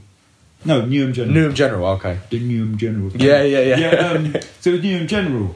Went up then, and, and I I went with one of my friends, but I didn't remember I did that, but he, he reminded me the other day. And we went up there, and I watched a baby being born, mate. At seventeen. Mm. Now, again, then, because remember, I was a man in my house, that mm. in my head, mental health, in my head, I was grown enough to do this. Mm. I wasn't ready for none of that. Mm. No way, no way. So I did my best. I think I thought that this was making me a man, having mm. a baby. Um, but I definitely didn't understand being... Um, I didn't understand relationships. Mm. I'm like, I'm still hot potatoes out mm. here, man. What's mm. going on? Like, mm. I'm still going to be out here. But I tried my best. It, and, and, and, and, and the relationship was short-lived, but I definitely made a, a conscious decision that regardless of what happens with this relationship, I'm going to support this child. And I suppose the reflection was coming from a situation where, and I don't think I said this earlier, I don't think none of my friends had dads. Mm. Do you know wow. what I mean? Like, Jesus, and I think how, it was one or, in your friendship group. How many people was that then, or your sort of so, sort so of group of boys? I definitely, because I was speaking about it the other day. I think there was about say out, out of about seven, mm. and even my friends that I've met after, mm. the, the stats are high. You know, mm. like maybe one or two. Jesus, uh, wow. And, and and again, that has been portrayed in the media in such a negative aspect. But the stuff that's behind that is about mental health. Mm. It's about socio-economic mm. situations. It's mm. about immigration. Mm. There's so much to go with it. But yeah, mm. and so so I suppose I just knew like, no, I've got to support this mm. young lady. She's thirty now. She lives in Dubai. She's doing quite well. Mm. She's doing her thing or whatever. Mm. And our relationship is like any um, relationship, has ups and downs, but I would generally say that we get on really mm. well. But that was my first child from a, what they call my first relationship. Mm. Um, and, yeah. and those first few months after you became a dad, you know, who's the Eldridge we meet here? Is is he someone completely different to before he came became a father? Or, as you said, you know, you still felt like you were out here. So yeah, I mean, definitely, there's there's strands, there's strands of. I think I think that there was strands of me that are the same. Mm. Like, I'm responsible. Mm. I'm a go getter. I don't get. Th- I don't let things don't really beat me. Mm. That, that comes into some mental health stuff, mm. like things that really beat me, and I'm just gonna resilience mm-hmm. then and mm-hmm. all of those words. That's who I was then mm. as a young man, because I could have turned my back on that easy because mm. I didn't know no different. And I think there's loads of other people who are having um, kids at that age, because mm. that's another thing in those community. Like, there's a lot of teen pregnancies mm-hmm. and all that, and maybe some of those people didn't even last five minutes, mm. let alone thirty odd years. To me, my daughter. Um, even the relationship with her mum is still cool, mm. um, but I think they, I think there were certain characteristic character traits that I had then that I brought all the way to now. Mm. But the difference is I've got more information mm. and more knowledge, and I'm more, you know, mm. uh, I, I've carried on trying to learn and grow. Mm. And and talking about you as a father now, so obviously you had your first child when you were seventeen, so she's now a fully grown woman and yep. and, and successful in her own right. And but what kind of father are you? For your for your child then, and, and your and your your con- right. your your um your children after no, that, you know, no. what were you or are you someone that, you know, taught them um, that as a man it's okay to show emotion and vulnerability, and perhaps help redefine that outdated ideal of masculinity that you experienced from people around you? So do you know what? I read that question the other day, and I had to be honest. I was like, oh mate.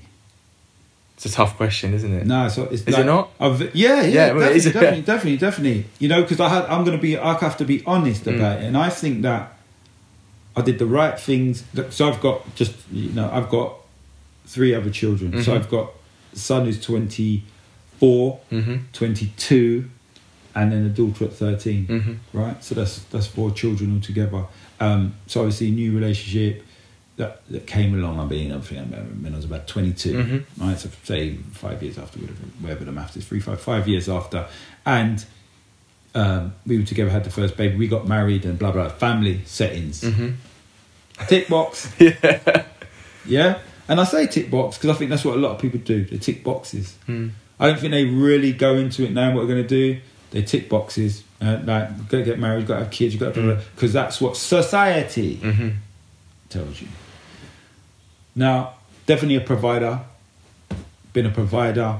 Um, my my wife hasn't had to go to the to, to the working world mm-hmm. because we decided that she was going to do the traditional mm-hmm. bring up the kids role, mm-hmm. which at, at times I complained about because financially when you work for yourself, mm-hmm. you could do with someone, and you hear other people who mm. were, mm. got dual incomes and all mm. that rest of it. So there was trouble. But I think the father I am, I think I've shown, I think it's difficult for my kids um, because because I'm an entrepreneur. I've never done the nine to five. I've never mm. like come in at this time, mm. going off on the train. Mm. I've, I've been around. Mm. I've supported them in certain mm. things. Certain things I've just been more about the business. Mm-hmm. Um, but in terms of, in terms of that vulnerability mm. and the new masculinity, I mm. think I'm talking about that now. Mm. I think the pressure from society and my cultural background, I think we play act on what a dad is. So you might be quite strict. Mm. Remember, I didn't grow up with dads, but mm. you might be strict. You may use a bit of aggression mm. to manage your situation. Remember, I come from Jamaica, so there's a little bit of mm. that goes on. Mm. You don't know what is, but yeah, there's all of that. So uh, to be judged on what you've asked, I think I might not really score quite highly, but I've always tried to show what love I could. Mm-hmm. And um, because I've kept relationships with... Uh, you know, obviously I live in with with, with with with those three guys. If I'm honest, I probably wasn't the best new age dad, mm-hmm. but the game isn't over. Mm. And this is what I try to show my kids, like, you have mm. to keep evolving, you've got to keep mm. on changing. So um, I, I, I do try my best from what I've learned. Mm. But if I'm honest, because it's about mm. being vulnerable, I think I've kind of picked up... I picked Was it learned behaviours, so learned to speak? Learned behaviours yeah. from... I don't know what college, because mm. no dads are about. Mm. So it's almost you pick it up from... You work with around. What you got. Yeah. yeah, and so you're patching up things together. So mm. that's where toxic masculinity is very interesting to me, and I don't think enough people...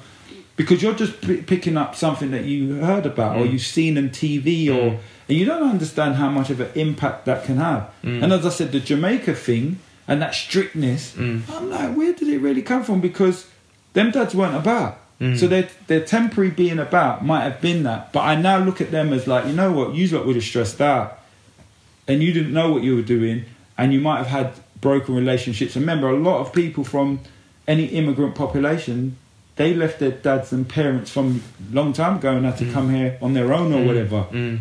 So who, how were they going to show parenting? How were mm. they going to show masculinity and all that? Mm. Do you know what I mean? So you grab from where you can. Mm. So I think I've, you know. Better than some, I suppose, if this is what we're saying. But on an honest one, I think that there's still work to do, and I think it's an e- e- evolution.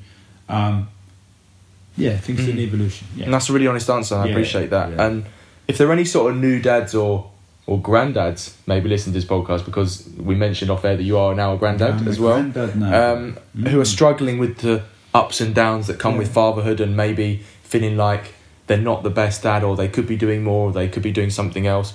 What advice would you give to them before the big day happens, maybe, or, and even as it's sort of progress, as their fatherhood is progression um, progressing?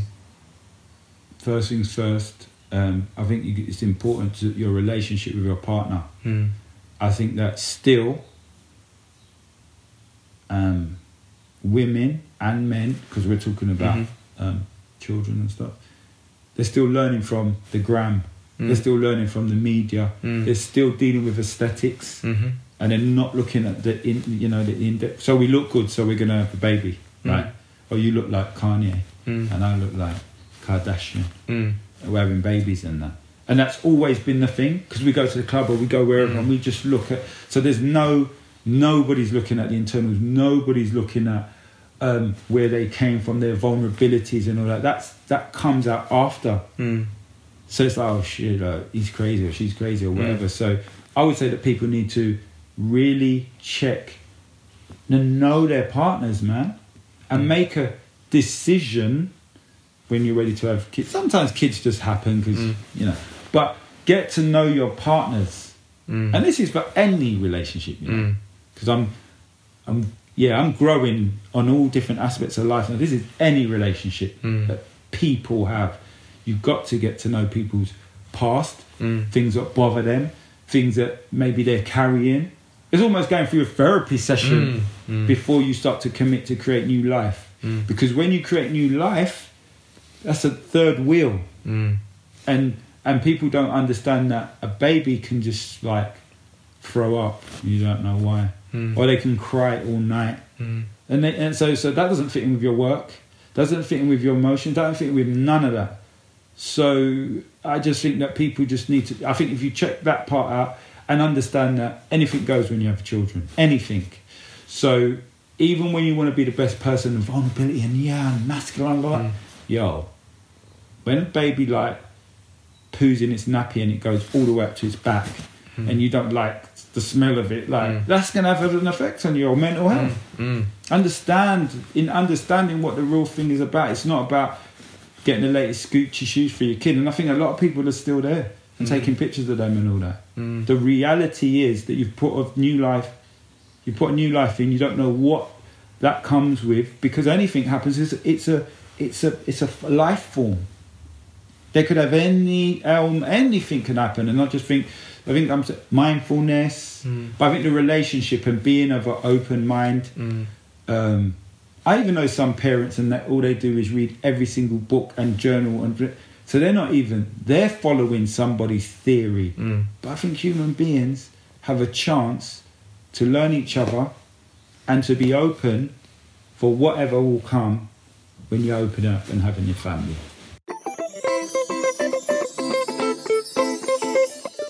Our final topic of conversation, El, and it's one that I have with all my special guests, is a general natter about our mental health. So, firstly, how would you say your mental health is at the moment, mate? Um, again, when you have to reflect on these things, um, I think it's sound. I think I think I overthink. Mm-hmm. I overthink, and I think I get anxious. You get anxious about overthinking, and then I you, get yeah. I get anxious about overthinking. I get anxious about things, mm. but I didn't realise that this was over. I knew they, it was were, over they were a thing. thing. Yeah, there you go. Yeah, there you go. I didn't know they mm. were a thing, mm. but I know I felt them, and um, oh, exactly the same. I'm exactly yeah. the same. But this is where I come down. I think I was talking about labelling. Mm. Sometimes we can label these things, and then we got there's got to be that's the label. So this is this, and that's that, and that's that. Mm. But it can be helpful. Mm. It can be helpful if you take it in your stride and stuff like that. As a as a business person, I thought about this question. As a business person, it helps sometimes to be more like measured in making a decision, if that makes me- sense. Measured, but you have to overthink. You have to think about things in a certain way mm.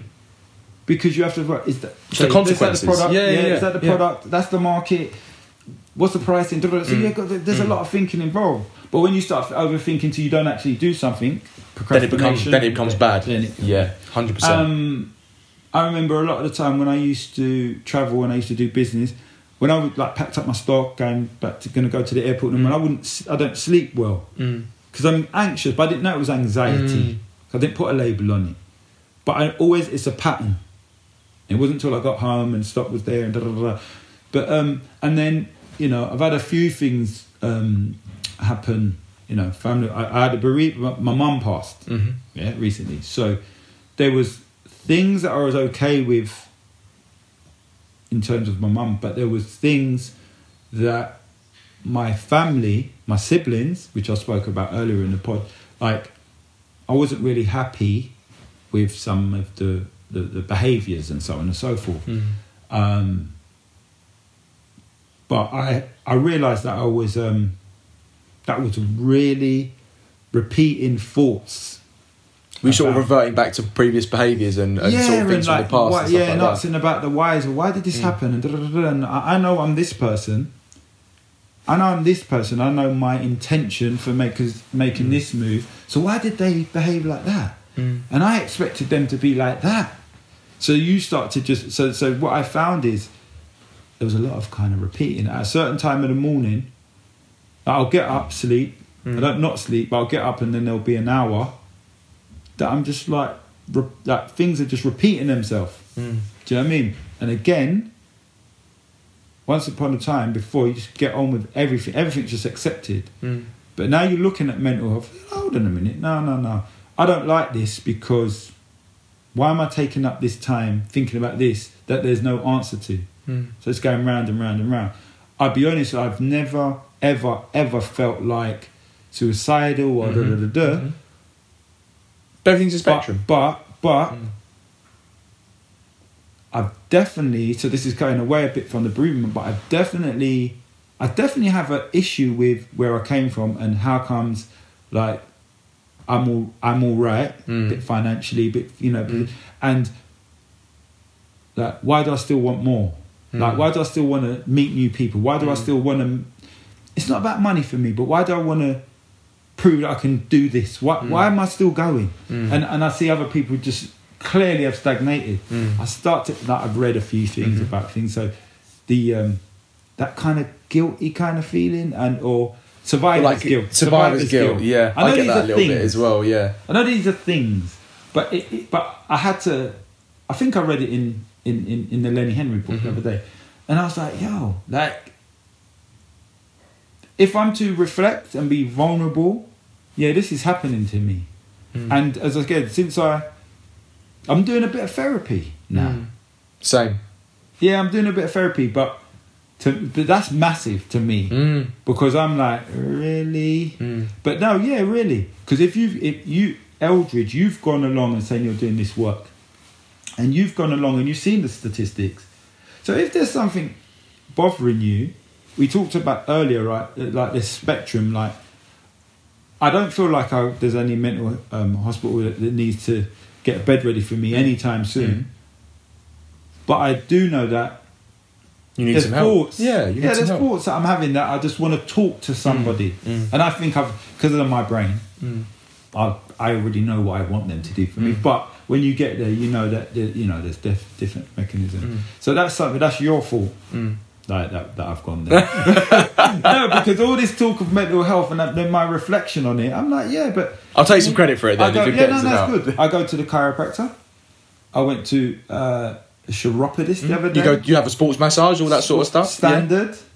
I'm adding that to the to the portfolio mate mm. and and I want to say it like that yeah mm. but thank you for that sort of ish because mm. I had to start to think mm. about it mm. and be honest. I'm like, go be honest then. And then do it like that. Put mm. in a portfolio of works. Keep mm. the whole thing working. What age do you think you were when you first realised that you were having these feelings inside your mind and they weren't physical feelings, do you think? I've always had them. Okay. I've always had thoughts. So there was no, pin, there was no age you pinpointed it went, nah, because... Rah. And the reason why I'm saying it like that is because... Because of... the boring I was saying mm. I keep saying because of how I grew up there's no time to mm. be reflecting on nothing mm. as I said like things that some of the highlights some things that happened when I was coming up when as I said to you earlier when I when I when I listen to people and people's situations I almost want to say that's light work mate that's mm. light done that long time ago and, and I'm still here mm. but then you really but then you get into that no, stop no. comparing yourself yeah. yeah you have to one yeah. like, you can't compare it's trauma unfair. Comparison almost yes unfair yeah. and that's unfair but I'm just saying but you look deeper and saying well if that did if you did go through that and you never ever thought about it again or you never ever spoke to anybody mm. there could be other stuff that you're that, that, that that's going on mm. so there's so so there's nothing wrong that if you you don't have to make it extreme just make it natural man mm. and go and have a chat mm. Mm. Do you know what and I mean? what, what apart from therapy um, mm. what tool, the, tools and methods do you use in your own life to improve your mental health? Which ones have you found that have worked and which ones have you tried but maybe haven't found, um, found that worked? I don't know about tools. I mean I, I could be anything. It could I be think, hobbies. It could be I go to the yeah. gym. Okay. I go to the gym um, but not to like get muscular but I just go to the gym I and run, that's a toxic masculinity the, issue we yeah. could do a whole nother podcast yeah. on yeah yeah. So I don't do all of that but I just, you know I just go because I find there I'm going to say it like this. The voices stop there. Mm. And even the voice is for my entrepreneur, because that's another thing. Mm. My entrepreneur, switching my off. ideas mm. are the levels of my ideas. I don't want to use the word crazy, but are crazy. I always think about things. How mm. I can create this? How can do this? Mm. But as I as I get older, I'm like, it's a problem because yeah, this mm. can go into being mm. a major Obsessive. problem because yeah. as you get older and the body slows down and the thing and, and things change. And I've seen this through. I bring my dad in a little bit. I, my dad's seventy-eight now, mm. entrepreneurial kind mm. of mind and whatever. And I think he's, I think he's, met, I he's from the background that mm. I spoke about. I've never, I don't ever think he's spoken to anyone about anything what's mm. going on inside. But when I look at him now, you know, there's there's question marks about dementia and this mm. and that. But I'm going to just take it to simple mental health when you are incoherent mm-hmm. with what your thoughts are saying and what you can actually do. Mm. So I'm looking at it now, being at the kind of forty-eight, that listen, man, this mental health shit is serious and mm. things what may have worked for you and made you a great entrepreneur and make this money, da, da, da, mm. they can go another curve mm-hmm. and just become a problem. So mm. when everybody just wants to sit down and eat dinner, you're looking at like, yeah, if I sold those twelve plates to that person over there, then I can make this. Mm. Like, yo, this is family time. Slow down. Yeah, yeah, yeah, yeah. Um, we talked briefly about books as well and, mm. and, and sort of self-help or otherwise, but which ones have you found that really spoke to you and which ones have, have helped you with your mental health? Um, I've read loads of self-development books, like loads of them. Started with The Investment Wise, Rich mm. Dad, Poor Dad. Uh, I guess those are more think, practical, aren't yeah, they? Yeah. yeah, Think and Grow Rich, uh, um, How to Win Friends and Influence People, mm-hmm. The Four-Hour Work Week, mm-hmm. and all of that. I've got I've got a shelf, and sometimes I look at it and say, really, oh, like mm. hundreds of books mm. now, mm. yeah, that I've read. But li- recently, I read um, um, the Lenny Henry book. Mm. Who am I? Who am I now? Or His autobiography. It's or, not even an autobiography. He's smart because he's only taken it from he's sort of seven, sixteen, seventeen up to nineteen eighty. Okay. So he set you up for the for next, the next one. one. Yeah, good, smart. Good, good, good stuff. But but but but but that book is about his identity, and I'm, my point I'm making why I enjoyed it. Very simple. He's got a few comics in there mm. or whatever, and um, he's I think Lenny Henry's about sixty or sixty-one now, and mm. he's doing all this diversity work mm. and whatever, whatever. And he um, was the diversity back then. He was the only one, or right, one of the only ones. Right. But what he's saying is, mental health again, going to bring it into context. I, I'm sixty odd, and I know that in the media, T V, media, blah, blah, blah, the industry, there's not enough representation. Mm. Um, when I was fifteen, sixteen, seventeen, he was in the black and white minstrel show as a black man. And you can read in his book, like, he hasn't reconciled that all now. Mm. He talks very much about his Jamaican background, mm. and he's... And he's very he's, proud of that. He's been he's used it in his sketches. He's always... Way. Yeah, yeah, of course. But it was like... He also... It, it, when you read it, there was a time when he used it so that white people could laugh at him.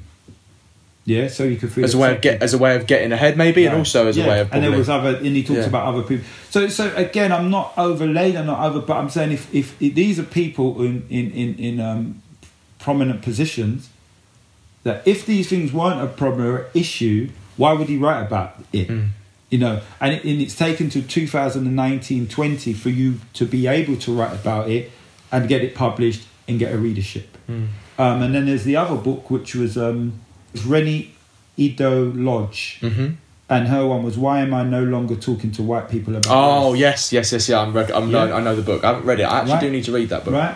So, so, so that was just that's just a book, and that's just really all the both of those. This topic is another podcast, mm. if anybody cares. but, but when I read that, it was a very um, concise, mm-hmm. universal way. Mm. Uh, expl- and a catchy title mm. um, again and, it, and it's a title that can put people off, to be honest, yeah it, because it opens up vulnerability. It, mm. it, it makes, makes people feel uncomfortable well, yeah. as well yeah because you have to be open and say, well, no, I'm not like that. But then even when you say, no, I'm not like that, you'll say something that proves that. oh mm. oh well but I just liked it because, again, for me, forty-eight, blah blah blah blah blah, all the stuff I've talked about earlier, like we're at a time now that people are putting together publishers and, and, and the like are, are, are taking on these titles, and and sharing them as a universal story. And to me, it, as I said, it's just a version of how uh, people can feel that can have interruptions with their mental health. Mm. Toxic masculinity is something that we try and break down a lot on this pod, El, and it's something that I'm sure you do in your work as well. Firstly, what does it mean to you and how do we tackle it? Yeah, it's a struggle, mate. It's a struggle. It's a struggle because I think I keep shifting with... Because the more you think about it and the more people talk about it, they take it into all different spaces and places. Yeah. yeah. So I spoke about it once and a friend of mine... He replied. He replied. And I turned it into. I think it's on this. I think it's on the website. And he just said that he said that some things that men do have benefited societies, families, and mm. so on and so forth. And he said that he, you, you know, we shouldn't, because all this uproar is going on, we shouldn't mm. oversee those parts, those mm. positive mm. traits of men mm. now and over the years. Um, But the but the the toxicity the toxicity is what we've kind of covered in little parts. Is mm. when people are being like images are being pushed up, like so so in your face that you don't even have a choice, and mm. they're not really. What am I going to get out of doing this or being mm. this? Um, I've always talked about, like, in, in, in, in terms of, like, that toxic masculinity, I think young people, younger men are affected um, by... More it's, influenced it's a, it's a, by yeah, it, yeah, influence. It's a, it's mm. a form of stereotyping, isn't mm, it? Mm. It's a form of stereotyping. So you can even break it into... You can break it into um, um, parts. So I'm going to go back down to my old thing, is, like, Top Boy, mm. right?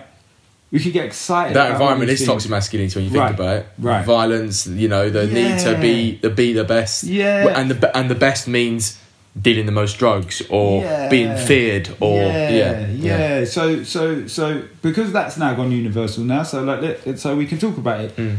That's a, like a, a that thing. Or the football hooligan. Mm. Or the or the East End, like, you know, Phil Mitchell and mm. blah blah blah. Mm. You know, well, sexual braggadocio as well. Right. How many girls you've been with? Yeah. How, saying, beat. Yeah. They say beat. Yeah. Nah, beat. Yeah. No, yeah, I beat. Her. A, I'd hate that. It's a violent term. Like, think I about beat it. Her. Like, yeah. When my son first came with that, and I saw him writing little texts mm. and whatever, I said, "Okay." I took his phone, and I said, "Okay, so yeah, uh, is it uh, we? What did he say? Yeah, can we beat?" I said, "That doesn't make sense." Mm. But I, I, I ridiculed him mm. in not ridiculed him in a bad mm. way in a family mm. setting. Mm. You exposed it. Yeah, yeah. I, well, I took it and said, like, come on, man, what is this? Beat. But but the the problem is is that these they carry. Women mm. use some of the... But it, it just carries. Mm. So the toxicity is... To, all right, I think I'm going to say this. Toxicity is toxicity, mm. regardless of mm. where it comes mm. from. Mm.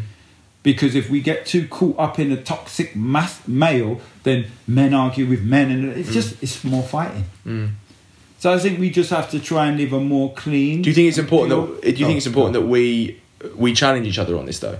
I think it's a good conversation. Mm. But I think as the conversation keeps going, it keeps growing. Mm. As it keeps going, it keeps growing. Because you may come at it from something that bothered you. or so, um, mm. Yes. And then I said Top Boy, for example. Mm. Because I'm, I've got a kind of affiliation to how young... men from the streets, and this is not black anymore. This is mm. all. This is all races, yeah, nah, yeah. yeah. That's where the things come. Mm. One time it would be my problem in a, like a sort of Afro-Caribbean community. That's not that anymore. No, I, I've had excellent point. If I'm allowed mm. to share mm. it, I had a guy come around to fix a boi- fix a boiler mm. in, in one of my properties, and he said, "Oh, I'm not, uh, I'm not being funny, mate." So when someone says... I'm not being funny, funny mate, it's going to always end up being something on P C, isn't it? Yeah. But he told me that, yeah, like my son, I'm from Scotland, or someone's from Scotland, and I live in Harlem now, or whatever. And then my son just comes saying, yeah, blood. And like, yeah, blood, this, blood, that, blood, mm. that. I can't understand it, because like... And he was, he's not black. mm. But that's... But he's got the affiliation got of affiliation. Lexicon with race. Right. Yeah. So, so for me now, again... I'm sitting here having this conversation and saying, look, look where the look how the world's what the world's become. So now This young boy, he doesn't want to have a relation. He don't want to talk to his dad and talk to him with all mm. this mm. talk. And, mm. and his dad just can't understand it. That's toxic because that's mm. not helping the family mm. dynamic. That's, that's and that's an authority issue yeah, as well. You know, I wouldn't, I wouldn't yeah. talk to my parents like that. Right. Exactly. But that's what's happening. Mm. I could look at like, yeah, well, look, mm. you see where it is now. Mm. But because I'm a wide thinking person, I'm just saying that they, that's what I say. So we must have the conversations. We because all conversations are important because you get all different perspectives. Mm. People come together, mm. um, but I think that you. I, I also I did a podcast with this guy from New Jersey, and, he, and he's saying that there's men who are like just like saying how great that like, the toxic masculinity actually great in terms of they're saying well we're men and why should we have to discuss mm. how we are and mm. but those men if you got them sitting down like if here, they got one on one one on one. When you put into, into a group, then that, no, that pack attitude and mentality like, changes. Gang, yeah, gang, gang, gang. Do you know what I mean? So, so, this, so, so my point is, it's important to discuss it. I don't think there's any right or wrong in it because there's certain men who have used certain characteristics of, of what we may may put in with the alpha, the, and it's worked for them. Mm. So why now are you going to tell me that that's wrong? Kind of, mm. kind of thing. But then there's another thing for a more, a more modern day time. And it's and it's very labelling and it's very damaging because the world's changed. Mm. So some of that behaviour doesn't even work. Mm. And just finally, um, uh, what? Why do you think men have struggled to open up until fairly recently? And more, I think, more important question is, what more do we have to do to ensure men from all backgrounds feel safe and comfortable in talking and opening up about their mental health, whether it's an issue and or a long-term condition, mm. or just their general mental mm. health? Uh, why? Why? What? The first one was why have mm. fear, mm. fear, yeah, false evidence appearing real, mm. fear, because you're not. You're ex- the expectation mm. is that you just got to be big and bold and mm. thing and da da da. And if you don't feel like that inside, and your uncle and your brother and, and the T V and the mm. images are saying mm. that, like you're too scared to start talking mm. out. Um, what can we do? We can encourage. Um, we can encourage. I, I think it's happening, mm. but I think we've got to be careful how it's happening because I'm a businessman, so at the end of the day, you, some people could be doing it to monetize the situation. Mm. Some people could be doing it as a as a trend and all that sort of stuff. As a trend, yeah. yeah.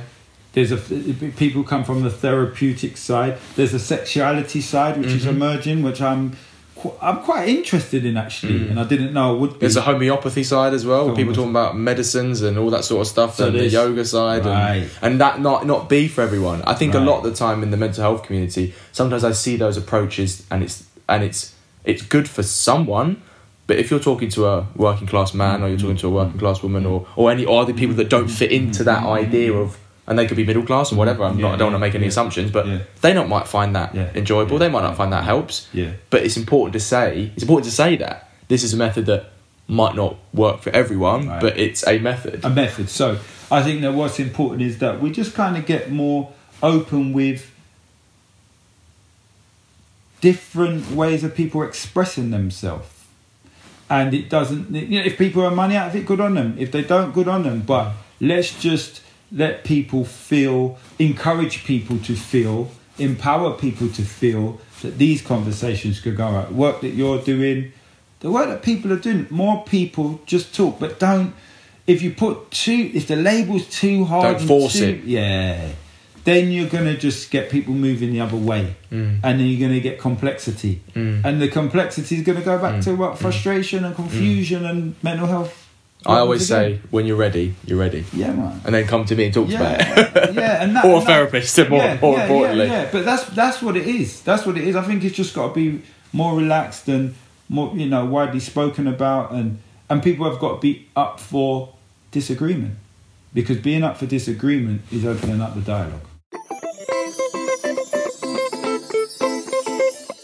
Well, I think that's all we've got time for on this edition of the Just Checking In podcast. El, thank you so much for being my special guest on this edition's pod and for checking with me. Hope you've enjoyed it, mate. As always, thank you to all the Venters who tuned in. Remember, if you've liked what you've heard, please give us a share on all the usual social media channels. tell your friends or work colleagues about it, or if you're feeling really generous, write us a review on iTunes. We hope to check in with you again very soon, and remember, it's always okay to vent.